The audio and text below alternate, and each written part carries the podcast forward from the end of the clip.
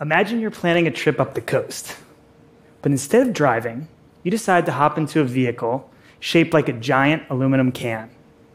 Your heart pounds as you strap yourself in. The air is stagnant. Beads of sweat are pooling on your brow as you prepare to launch. The vehicle starts to move. Before you know it, you're going 500 miles an hour. And you hope that the people in control know what they're doing. Turns out, that's just your average airplane experience.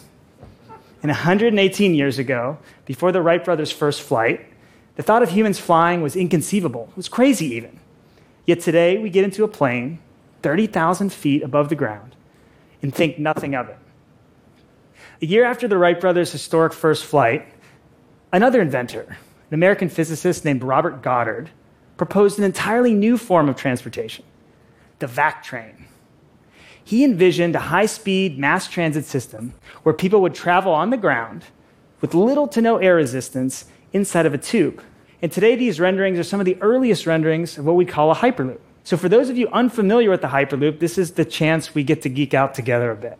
So, Hyperloop is a transit system that has a vehicle called a pod inside of a tube about the same size as a subway tunnel, where we suck most, but not all, of the air out of it be the equivalent of flying at about 200,000 feet of altitude. This allows us to glide at airline speeds without turbulence for a fraction of the energy consumption, about one tenth to be precise, of an aircraft. And that's important because we as humans have an innate need for speed. But this obsession with speed and volume is destroying the planet around us. In fact, in the United States, the transportation industry is the single largest contributor to greenhouse gas emissions. A Hyperloop system can begin to change this trend before the end of the decade by transforming short haul journeys and commutes from hours to minutes. Our system is inspiring a new category of companies dedicated to bringing this to life. But it's going to take more than just vision. History is full of ideas that have flopped and flourished, and this one's just too important for us to not get right. So I am an engineer, and I am insatiably curious and always love a good problem. So in 2013, when Elon Musk released the Hyperloop Alpha white paper, of course I was going to give it a read. It sketched out an idea with an open invitation for anyone to take it from a concept and design it to reality. We decided to not only make it tangible, but make it safe, sustainable, and economically viable. And we were so convinced that we could make it work that I quit my job to build it. I thought I was being optimistic. My wife, on the other hand, she thought I was completely delusional. Either way, we heard over and over that building a functional Hyperloop was unrealistic. But for each no we heard, we dove deeper and deeper into the science and the engineering and showed that it was, in fact, possible. But it was going to be no easy feat for us to build something that had never existed. So, our early prototypes started with the traditional concept that maglev uses that is, where the track controls the vehicle. But something about that just wasn't quite right for a Hyperloop system. So, for months, I had been noodling on how to make our system future proof. And while I was on a bike ride in the mountains above Los Angeles, I came around a bend. A 1933 Ford Roadster, followed by a Tesla Model S, passed me. Those two cars are light years different in technology, yet they drive on the same passive road. And there it was smart vehicle, dumb road. Or in the case of a Hyperloop, smart pod, dumb tube. So technology has made it possible that a car can be modular, upgradable, and future proof, while the road, the road stays pretty much the same. And so for a Hyperloop, our tube is passive and simple, like the road, but our modular pods can evolve as technology advances, just like the automobile.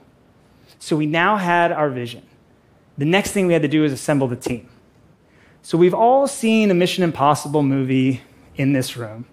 And there's always a scene in those movies where someone lays out a task or plan calmly. But what they lay out just is completely and totally insane. So for a Hyperloop, our mission that we've chosen to accept is to build the world's largest vacuum structures devise new passive magnetic guideways, create pods capable of withstanding a space environment, powered by next generation batteries while levitating using state of the art magnetic levitation while quietly accelerating using the world's most efficient linear electric motor. Everyone turns to the engineer. I have to make that possible, or we have to make that possible. Luckily for us, we have more than just one of those engineers. We have a few hundred that have designed reusable rockets, spaceships, autonomous aircraft, electric vehicles, AI systems, and loads of other cool things. And after building that system, we've created a test track in the deserts outside of Las Vegas where we've operated the system over 500 times and had countless other tests on our subsystems. But there was one test, one test that was going to be the defining moment for Hyperloop technology the first passengers in the vehicle. And we were going to do it with regular people that didn't need years of training and experience to set foot inside of a space capsule. So by October of 2020, we had run hundreds of tests, some with these extremely handsome mannequins that you see here.